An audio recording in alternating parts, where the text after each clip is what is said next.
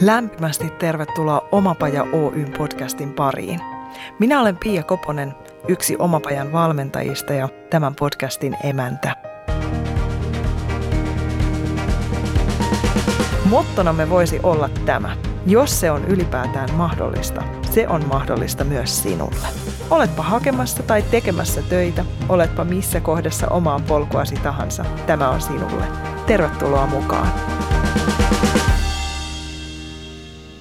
Tänään kahvitellaan jälleen yksi osaaja esiin oman matkansa tässä vaiheessa. Puhutaan hyppäämisestä laatikon ulkopuolelle. Mitä se vaatii ja mitä se tarkoittaa tämän päivän vieraalle? Entä millaisia vaiheita matkan varrelle mahtuukaan ja miksi niistä jokainen on omalla tavallaan tärkeä? Vieraanani on energia- ja äänihoitaja Arja Otman, joka tituleeraa itseään rohkeaksi ja vapaaksi ja kirjoittaa Facebook-sivuillaan muun muassa näin.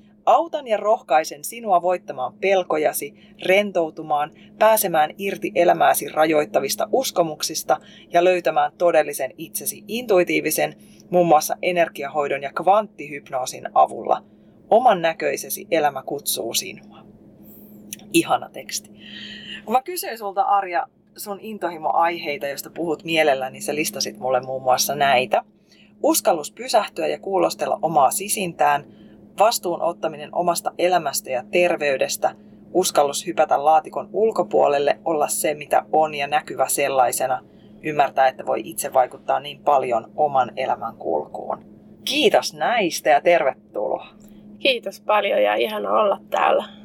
Ihana päästä sukeltamaan näihin juttuihin pidemmälle. Aiheet on kaikki sellaisia, jotka mua houkuttelee isosti ja paljon, mutta ennen kuin sukelletaan niihin enemmän, niin otetaan muutamia askeleita taaksepäin. Millaisia vaiheita sun urapolulle on mahtunut? Joo, no mähän on siis kouluttautunut kielenkääntäjäksi alun perin. Ja on sitten tehnyt erinäisiä töitä kääntäjänä ja vientisihteerinä ja projektisihteerinä, tulkkina ja myös teknisen dokumentoinnin parissa. Ja siinä vaiheessa jo, kun tein aikanaan gradua, niin mä mietin, mulla on kuitenkin ollut se ihmisten auttaminen aina siellä taustalla. Että sitä mä haluan jotenkin tehdä, mutta en halunnut opiskella sairaanhoitajaksi. Niin sitten lähdin näille täydentävien hoitojen puolelle ja jos sen verran historiasta voin sanoa, niin isäni hoiti aikanaan nivelreumaansa menestyksekkäästi kasvisruokavaliolla, siis täydentävien hoitojen. Hän söi lääkkeitä, mutta sitten samalla kotona kasvatti vehnänorasta ja joi vehnänorasmehua. Ja, mm, muistan jo silloin nuorena, kun äiti ja isä mulle ja mun veljelle sanoi, että teillä on kuulkaas perintötekijöissä sekä nivelreumaa että MS-tautia, että on niin paras pitää huolta itsestään, että ne eivät pääse pukkeamaan. Vaikka ne on siellä geeneissä, niin tämä on varmasti mulla ollut siellä aina taustalla päässä vaikuttamassa, että hei mä pystyn itse vaikuttamaan ja mä todella näin sen, miten isän, isän niin kuin elämä ää, säryt väheni, kun hän noudatti niitä omia, omia. Hän söi paljon lisäravinteita ja sitten sitä kasvisruokavalioa ja, ja tota, mitä tekikään, niin huomasin, että mitkä vaikutukset sillä oli hänelle, niin mä ajattelin, että tässä on kyllä joku juttu, että tällaista jotakin mäkin haluan tehdä, mutta sitten nuorena ei ollut sitä sellaista uskallusta ja rohkeutta, eikä oikein tiennyt, että no miten mä sitten lähden auttamaan ja mistä mä saan elannon, niin toki sitten oli se, että koska mua kielet oli aina kans kiehtonut, mä tykkään tosi paljon vieraista kielistä ja ne oli mulle suht helppoja koulussa, niin sitten lähdin opiskelemaan kääntäjäksi. Ja sitä kautta sitten työt. Varsinaisia kääntäjän töitä en hirveästi tehnyt, mutta kuitenkin sillä saralla sain käyttää venäjää ja englantia niissä töissä, mitä tein. Niin olihan se mielekästä aikansa. Mm. Mistä se rohkeus sitten lopulta löytyi ja miten se suunta sulle selkeytyi? Mä olin mun äh, sellaisessa isossa, oikeastaan semmoisessa isossa pörssiyhtiössä olin kahdeksan ja puoli vuotta. Ja eteninkin siellä urallani sitten kehityspäälliköksi asti näiden teknisen, teknisen dokumentoinnin töiden parissa. Mutta pikkuhiljaa mä aloin niin kuin voida huonommin ja huonommin siellä, että mä rupesin ymmärtämään sitä, että nyt se alkoi niin kutsua enemmän juuri se semmoinen hoita, hoitajan työ ja sellainen, niin tota, siellä tuli myös sitten YT-neuvottelut ja siinä ensimmäisessä irtisanomisaallossa mua ei vielä irtisanottu, mutta mä voin jo aika huonosti. Mä olin ollut siinä ää, vuorotteluvapaalla ja sitten mä rupesin olemaan tosi paljon sairaana. Ja sitten aina kun mä olin sairaana, mikä tahansa flunssa mulla oli, niin mä ää, oksensin jälkeen, sen jälkeen aina kaksi päivää vähintään kotona. Niin siitä mä tajusin, että nyt, nyt mun keho niin kertoo mulle, että mä oon väärällä tie- tiellä, että jotain täytyy tehdä. Mua ei irtisanottu siinä ensimmäisessä, ensimmäisten YT-neuvottelujen aikana vielä, mutta tota, sitten mä olin jo niin puhki, ne tuli puolen vuoden välein siellä yrityksessä ne irtisanomiset, niin mä olin jo päättänyt, että jos mua ei siinä toisessa aallossa irtisanota, niin sitten mä lähden itse. Mutta ehkä sitten se mun motivaatio oli, oli jo sillä lailla nähtävissä siellä, että sitten mut irtisanottiin ja koska oli sellainen aika, että silloin ei mitään kehitetty siellä firmassa, että kaikki kehitysprojektit meni jäihin, niin mä tavallaan ne oli kysynyt multa siellä aikaisemmissa irtisanomi- tai YT-neuvotteluissa, että haluatko sä jäädä vielä tänne, jos sä teet ihan sitä rivi ää, teknisen dokumentoijan työtä. No silloin mä en vielä uskaltanut sanoa, että en, en, en halua pois täältä, vaan pysyn täällä. Mutta eihän se enää sitten motivoinut se ihan se niin kuin tavallisen, vaikka se oli ihanaa työtä, mutta kun oli päässyt jo muutakin näkemään, niin ja sitten kutsumus siellä oli niin vahva siellä taustalla, niin sitten kun mä tein niitä taas, niitä rividokumentoijan töitä siinä, niin sitten se näkyy se, varmasti se mun työn tulos, että toi ei ilmeisestikään enää halua olla täällä. Niin sit mut irtisanottiin ja se, oli, se olikin mulle niinku, toki se oli haastavaa ja vaikeaa se, sitten se lähtö sieltä, mutta kuitenkin se oli onnenpotku. Mm. Kuinka kauan meni, että pääsit siihen nautinnon tilaan siitä, että nyt mä en ole enää kiinni siellä. Sanoit, että se oli vaikeaa. No itse asiassa se oli vaikeaa vaan oikeastaan se viimeinen päivä siellä. Tässä oli se samana päivänä, kun mä sain tietää sen, että mut irtisanotaan, mä sain kerätä Kimpsonia ja Kampsonia ja luovuttaa tavarani. Ja olihan se vaikea niin kuin hyvästellä. Mähän olin dokumentointipäällikkö ja nyt mua itkettääkin vähän, mutta se päivä. Mutta mm. sitten, sitten se oikeastaan niin kuin helpotti, kun mä olin kotona. Että mä tajusin, että hei, että huh, vihdoinkin nyt mä oon vapaa niin kuin tekemään mitä vaan. Ja sitten mä aloin, mä oikeastaan tosi paljon sitten oleilin ja kuljeskelin metsässä koiran kanssa ja semmoista tavallaan niin kuin toivuin siitä. Mä olin ollut tosi väsynyt ja puhki. Et mä olin ollut jo vuorotteluvapaallakin ennen sitä tätä irtisanomista ja, ja niin kuin halusinkin pois sieltä, mutta, mutta sitten se, se konkretisoitu. Ja tota, sitten oikeastaan siinä, kun mä sitten, me asuttiin sellaisessa paikassa metsässä järven rannalla, niin siellähän oli ihana sitten toipua siitä kaikesta. Kyllä se alkoi siinä pikkuhiljaa niin kuin sit, sitten, että jes, nyt mä oon siinä tilanteessa, että kaikki on auki. Mm. Et nyt mä ehkä pääsen sitten tekemään sitä, mitä mä oikeasti haluan tehdä, kunhan mä tästä nousen taas jaloilleni. Miten suurta viisautta antaa itselleen se aika toipua? Ne on isoja, isoja muutoksia, niin kuin säkin kuvasit, ja edelleen mm. herättää tunteita. Et ei mm. ne ole helppoja kohtia. Ja sitten miten me kuitenkin ehkä nopeasti vaaditaan, että no niin, nyt seuraavat speksit selväksi ja no niin, nyt mihin sitten seuraavaksi ja no niin, nyt kirjoita CV ja laita työhakemusta vaan saman tien. Mm. Mutta just toi, että on aikaa elpyä, oikeasti aikaa sille muutokselle tapahtua, että voisi niinku, olla taas toimintakykyinen ja ehkä rehellisempi niille omille unelmilleen. Kyllä, joo, kyllä mä oon aina sen kokenut tosi tärkeänä, että ei niin lähde heti. Enkä mä oikeastaan pystykään. Kyllä mun keho kertoo, että missä mennään. Että nyt, nyt pitää niin kuin vaan kerätä voimia. Että muitakin tuommoisia kohtia tullut, niin, niin se on vaan antauduttava sille, että pääsee taas jaloilleen. Niinpä. Ja nyt sä toimit mm. äänihoitajana. Kerro siitä vähän, mitä äänihoitaja tekee ja mitä siellä hoidossa tapahtuu?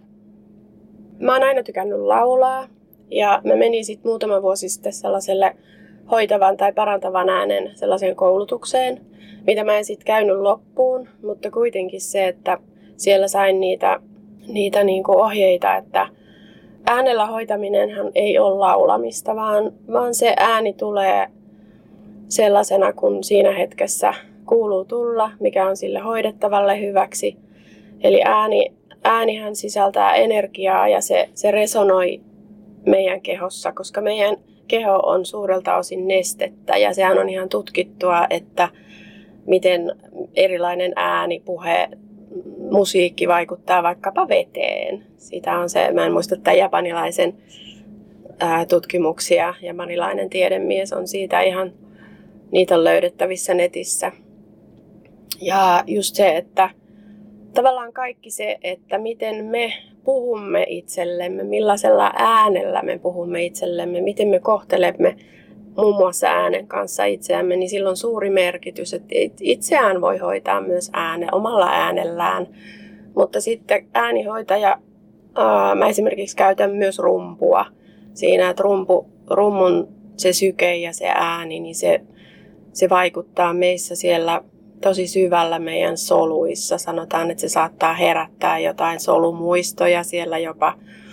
Ja, ja tota, sitten voi ihminen, yleensä ne rentouttaa tosi hyvin ne äänihoidot ja ää, saattaa ihmisellä tulla joku mielikuva tavallaan, että hän on nyt jossain, voi mennä jopa johonkin esi-isien, esi-äitien niin kuin muistel, sellaisiin aikoihin. Hän voi tuntea olevansa jossain muualla ja mä oon esimerkiksi hyvin usein, kun mä rummutan ja laulan, laulan niin mä koen itseni, että mä oon jossakin Lapin kodassa joku vanha Noki, Nokin akka siellä, että mä, mä oon aina jotenkin sinne, la, se Lapin maisema on se, mikä, mikä mulla tulee siitä mielikuva ja ja siinä annetaan siinä äänihoidossa intentio, että joko se on tasapainotus tai sitten jos asiakas toivoo jotain parantumista, niin, niin, niin se intentio siinä annetaan siinä hoidossa ja sitten se ääni lähtee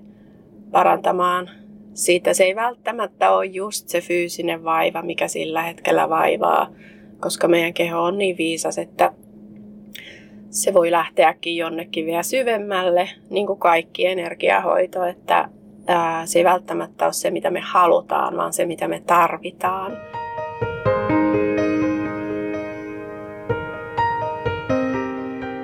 Entäs tämä kvanttihypnoosi, mistä siinä on kyse? No kvanttihypnoosi on sitä, että siinä se on tämmöisen Dolores Cannon kehitti semmoisen QHHT hypnoosin istunnot ja hän, hän tutki asiaa tosi paljon. Ja mun opettaja, joka, hän, hän siis kävi tämän Dolores Cannonin kurssin ja sitten hän muutti sitä nimeä kvanttihypnoosiksi.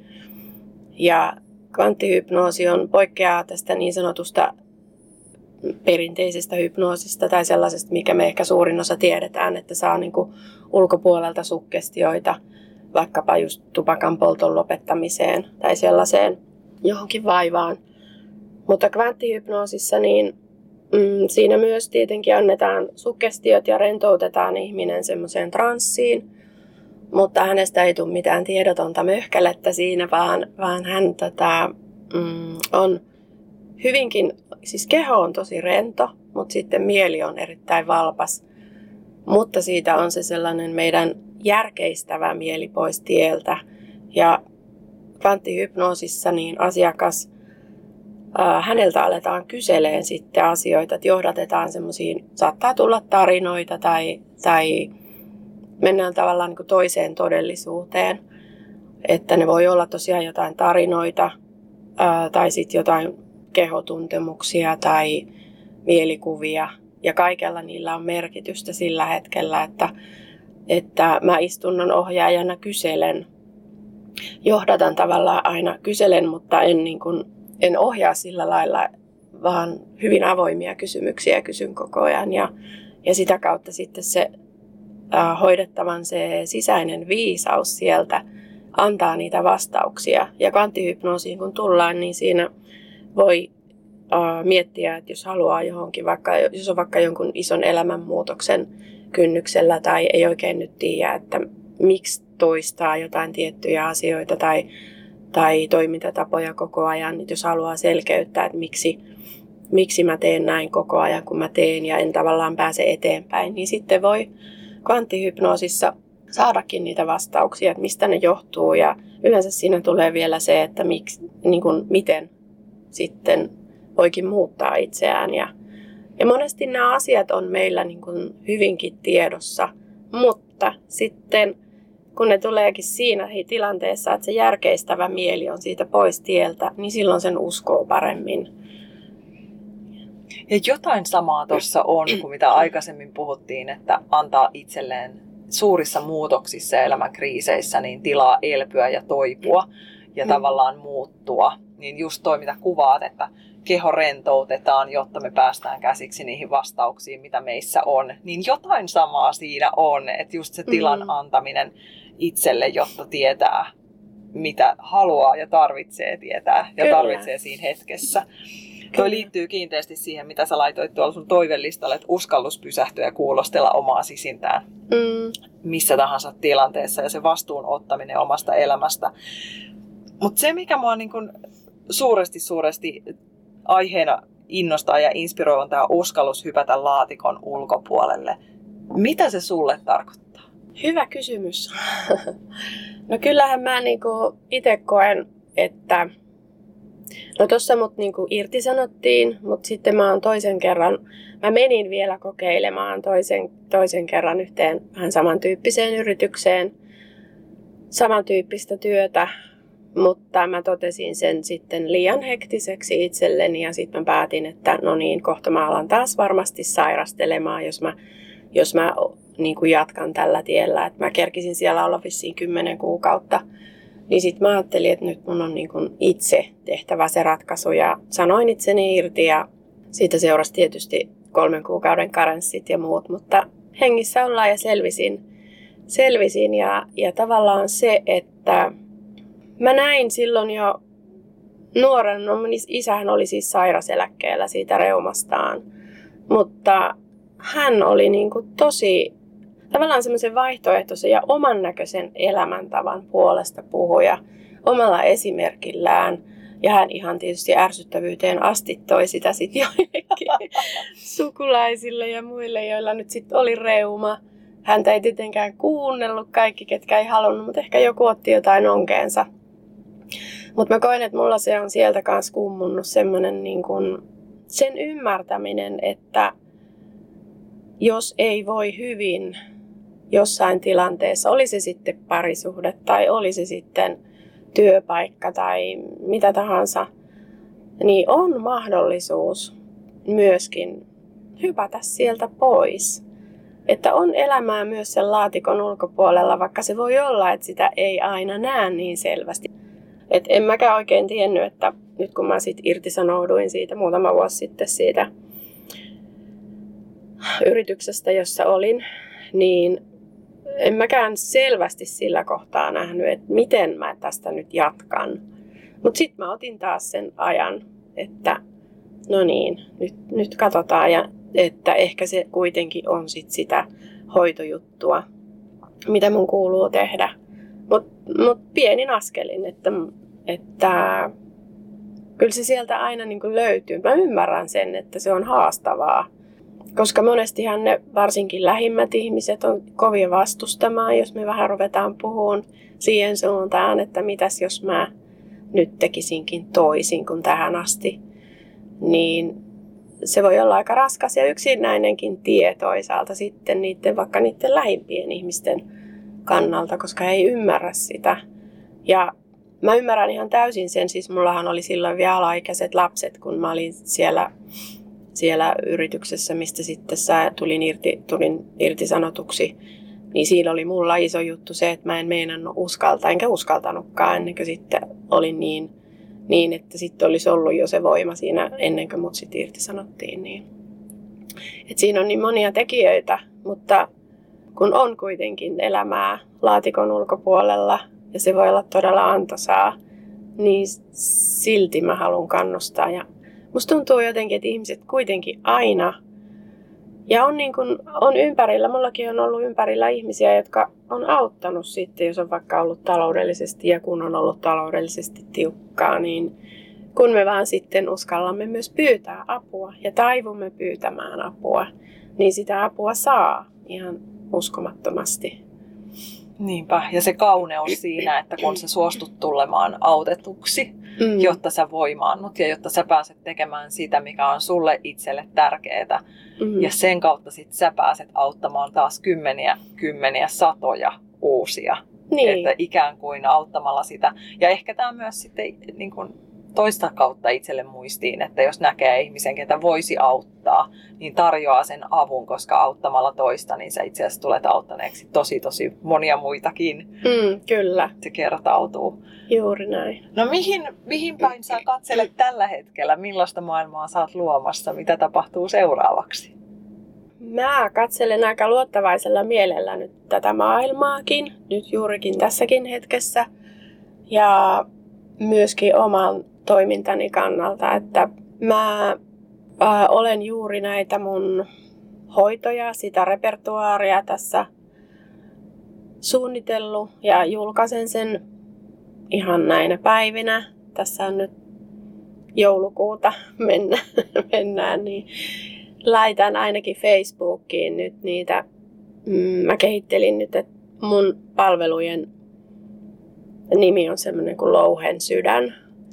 Ja se kuvaa mulle sitä, tai se tarkoittaa mulle sitä just, että ottaa se oma voima, niin kuin louhi oli voimanainen Kalevalassa. Vähän väärin ymmärretty myös, mutta, mutta tuota, tai mä koen, että väärin ymmärretty se naisen voima siellä. Mutta sitten myös se sydän, louhen sydän, että, että tota, meissä kaikissa on kuitenkin se kaipuu siihen yhteyteen oman sydämemme kanssa ja sen löytäminen ja ja niin kuin niitä hinno, hinnoitteluasioita käyty sinun kanssa, niin nyt mä niitä on sitten myös tässä laittanut sinne, että et uskallan myös sitten aa, seisoo niiden hintojen takana ja kaiken sen. Mä oon käynyt tosi paljon erilaisia just kursseja, koulutuksia, jotka ei suinkaan ole ollut ilmaisia, että, että yritän sitä niin kuin itselleni ja olen oppinut vähän enemmän arvostamaan sitä kaikkea ja tätä elämänkokemusta ja niitä rohkeita hyppyjä, mitä olen tehnyt elämässäni, niin kaikkea, kaiken sen niin kuin, tavallaan esiin tuominen ja, sen, ja, ja myös sen, että itse oivaltaa sen, että mitä, mitäs kaikkea mä oikeasti olen ja mitä mä haluan tuoda – et luottavaisin mielin ja toki nyt varmaan tässä, tässä tämmöisessä maailmantilanteessa niin aa, täytyy myös kehitellä noita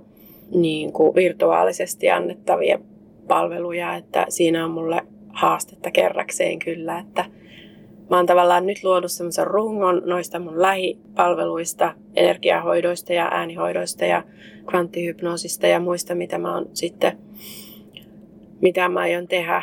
Mutta sitten just se, että niitähän voi kaikkia tehdä myös etänä, koska energia ei tunne aikaa eikä paikkaa, niin se onnistuu etänä. Mutta se on, se on nyt vähän vielä, että miten mä niitä teen. Että... Mutta hyvin luottavaisella, luottavaisella mielellä tässä ja tosi paljon voin sanoa, että on oma pajalta saanut oman pajan ja sinun koulutuksista tosi paljon niin kuin, tukea ja apua ja sit ihan semmoista niin kuin käytännön asioihin neuvoja ja semmoista, että voin kyllä suositella lämpimästi myös oman pajan näitä juttuja. Että se on ollut mulle iso asia tässä kohtaa, että mä on ollut siis aikaisemmin yrittäjä, mutta jotenkin silloin musta tuntui, mä en tiedä miksi, mutta, mutta se oli jotenkin tietyllä tapaa ehkä helpompi silloin pistää se yritys pystyyn. Mulla oli kolme vuotta sen mun irtisanomisen jälkeen, niin mulla oli yritys, mutta sitten, sitten elämä muuttui muutenkin niin paljon, niin laitoin sen yrityksen sitten pois. Ja kun ajattelin, että haluan joskus aloittaa ihan tyhjältä pöydältä sitten, jos, jos edelleen joskus teen hoitotöitä. Nyt siinä on ollut joku vähän isompi kynnys, en tiedä mistä se on johtunut. Ehkä siitäkin, että nyt mä enemmän keskityn. Silloin mä tein vielä myös klassista hierontaa, koska kävin myös hieroja koulun sen mun irtisanomisen jälkeen. Mutta nyt musta tuntuu, että se hieronta ei siinä määrin enää itseä kutsu, että mä en, enkä mä oikein jaksa niitä. Se on aika fyysistä työtä, niin haluan keskittyä tähän energiapuoleen. Niin ehkä se on ollut sitten se semmoinen, että uskaltaa tulla niin, kuin niin voimakkaasti tämmöisten asioiden kanssa näkyväksi. Mä luulen, että siinä on ollut se, siihen on tarvinnut sitä tsemppaamista ja apua ja, ja tukea. Ja sitä on kyllä saanut, että kiitoksia siitä. Kiitos sulle ja kiitos tästä vierailusta. On ihanaa päästä katsomaan, mitä seuraavien kuukausien aikana tapahtuu ja sinä ihana kuulija siellä, niin myöskin pääset seuraamaan Arjan matkaa. Me tavataan Arjan kanssa uudelleen tuolla keväämällä. Katsotaan, mitä kaikkea silloin on tullut todeksi ja missä mennään. Kiitos sulle suuresti. Kiitos paljon tästä mahdollisuudesta.